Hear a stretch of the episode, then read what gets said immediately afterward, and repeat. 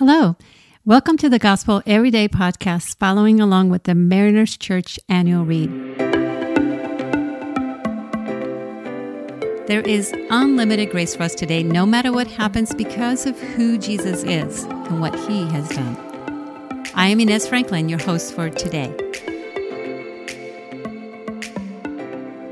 Today's reading is from Proverbs 28, verse 27. Those who give to the poor will lack nothing, but those who close their eyes to them receive many curses. The Bible is clear that the wicked bring curses upon their own head, that despite their temporary success and power, the wicked are promised a day of reckoning. In fact, Psalm 34:16 says, "The face of the Lord is against those who do evil." Now that's easy to agree with. But when Scripture equates the fate of the wicked with those who close their eyes to the poor, that gets my attention. God's heart for the poor and needy is clear all throughout Scripture, and it's evidenced through many passages that speak about it. Many of them are obviously in the Proverbs. We've read them throughout this study, but also they're found in Isaiah, Deuteronomy, Jeremiah, and in the New Testament as well. For example, Isaiah 1:17 says, "Learn to do right, seek justice, defend the oppressed, take up the cause of the fatherless, plead the case of the widow." Even Jesus weighs in on this as well. For example, when he was dining at the house of a prominent Pharisee, he noticed that the guests were all intentionally picking the best places of honor to sit. So he told them a parable, and he also spoke to the host, inviting all of them to rethink the concept of honor and humility. His point? It's better to be humble than to be honored. It's better to bless the poor than to honor those who can pay you back. He said this in Luke 14:14. "When you give a banquet, invite the poor, the crippled, the lame, the blind, and you will be blessed. Although they cannot repay you, you will be repaid at the resurrection of the righteous." You know, when I read today's passage and this verse or this passage of what Jesus said, I'm actually reminded of Psalm 23:1. So today's passage says, "Those who give to the poor will lack nothing." Psalm 23:1 says, "The Lord is my shepherd, I lack nothing." In both places, we lack nothing. One, because we are counting on God to take care of our needs. The other, because we are taking care of the poor and the needy. In other words, when we open our eyes to the needs of the poor and give generously to, especially those who are not able to pay us back or may not be able to help us in our time of need, we are declaring our dependence on our Heavenly Father and the people of His community.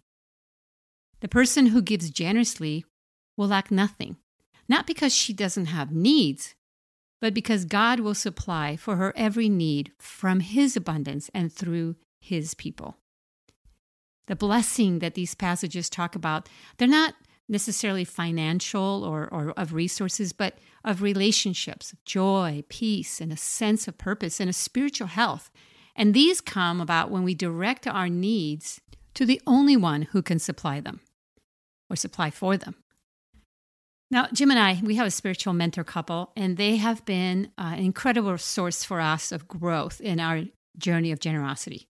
They have encouraged us for years to stretch in our giving, and not just of our financial resources, but our time, our talents, and our wisdom, and our relationships. They have been extremely generous for years, and it shows. When we talk to them and we hear them talking about the experiences and the blessing that they have experienced from their generosity, again, it's not necessarily financial. It comes from a very deep place in our heart, like a joy that they get that you just can't get anywhere else. To the point where when I hear them talking about it, when I watch them, their eyes sparkle with a deep joy that it's contagious. Generosity is contagious, right? We rejoice when we see people take care of the poor with kindness, compassion, and honor. The joy is contagious. I get it. It's hard sometimes to give because we think we may not have enough. But again, this is what the proverb today reminds us. We have one who has more than enough, and he gave, that we can also give generously. We must remember that it's very hard to ask for help. For some people, it's really difficult to step out and ask for help when they need it. So we have to be the ones looking for the needs. Oftentimes, the person who's most needy might be the very person who doesn't ask for help. which is why I love how the proverb says, open your eyes to see those who are in need.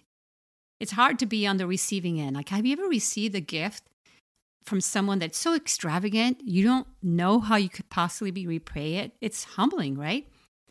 This reminds me of a story that I heard from my friend Jordan.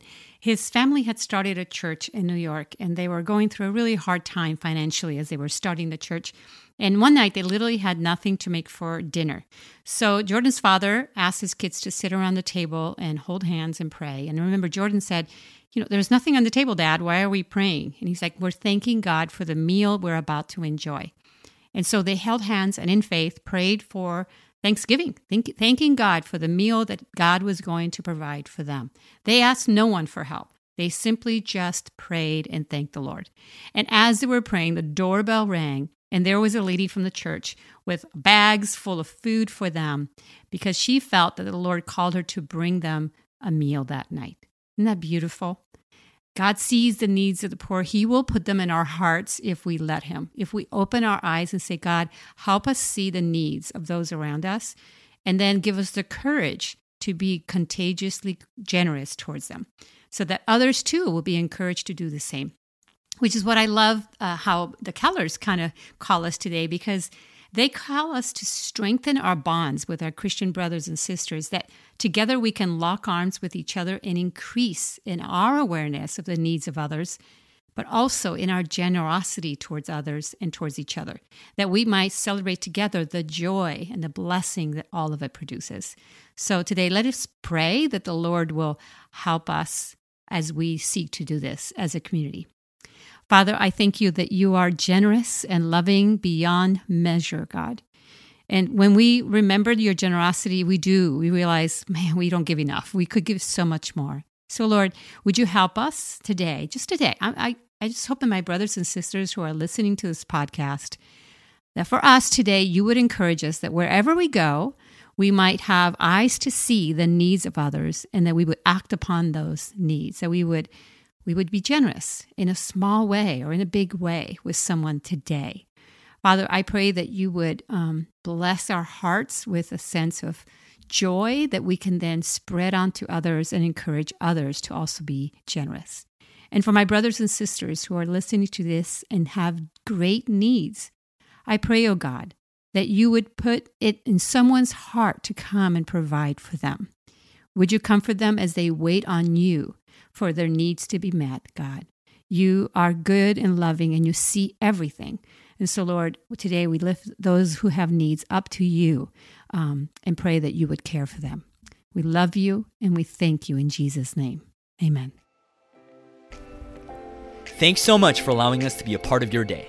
Please be sure to subscribe and share. You can tune in tomorrow for fresh new content. And remember, no matter what happens, there is unlimited grace for us today because of who Jesus is and what he has done.